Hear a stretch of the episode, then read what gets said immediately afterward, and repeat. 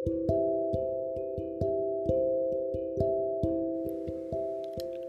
kabar hari ini? Sehat-sehat ya?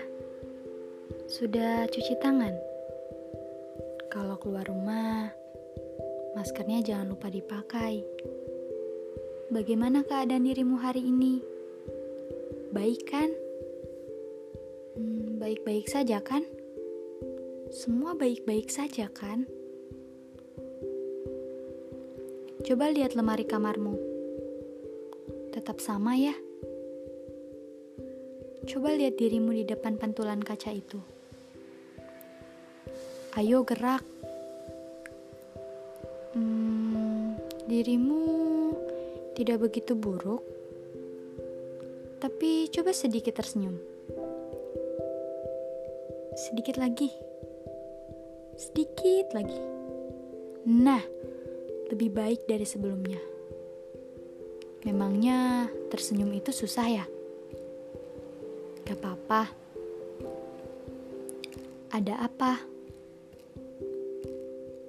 Masalah. Tenang, masalahmu hanya angin. Tidak akan menetap, kecuali kalau kamu tidak ingin menyapanya dan membiarkannya pergi. Aku tidak meminta kamu bercerita masalahmu di depan benda mati yang melihatkan wujud aslimu itu. Tapi jika kamu ingin bercerita, lihatlah benda mati yang bisa kau duduki itu. Bukan kursi.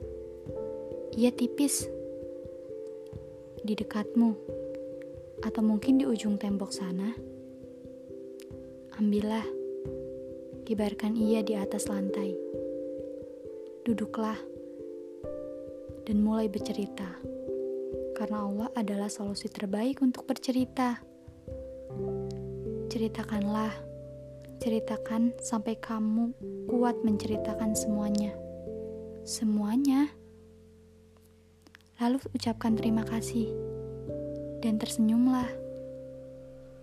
Kamu luar biasa untuk kemarin, hari ini, besok, lusa, bahkan hari-hari berikutnya.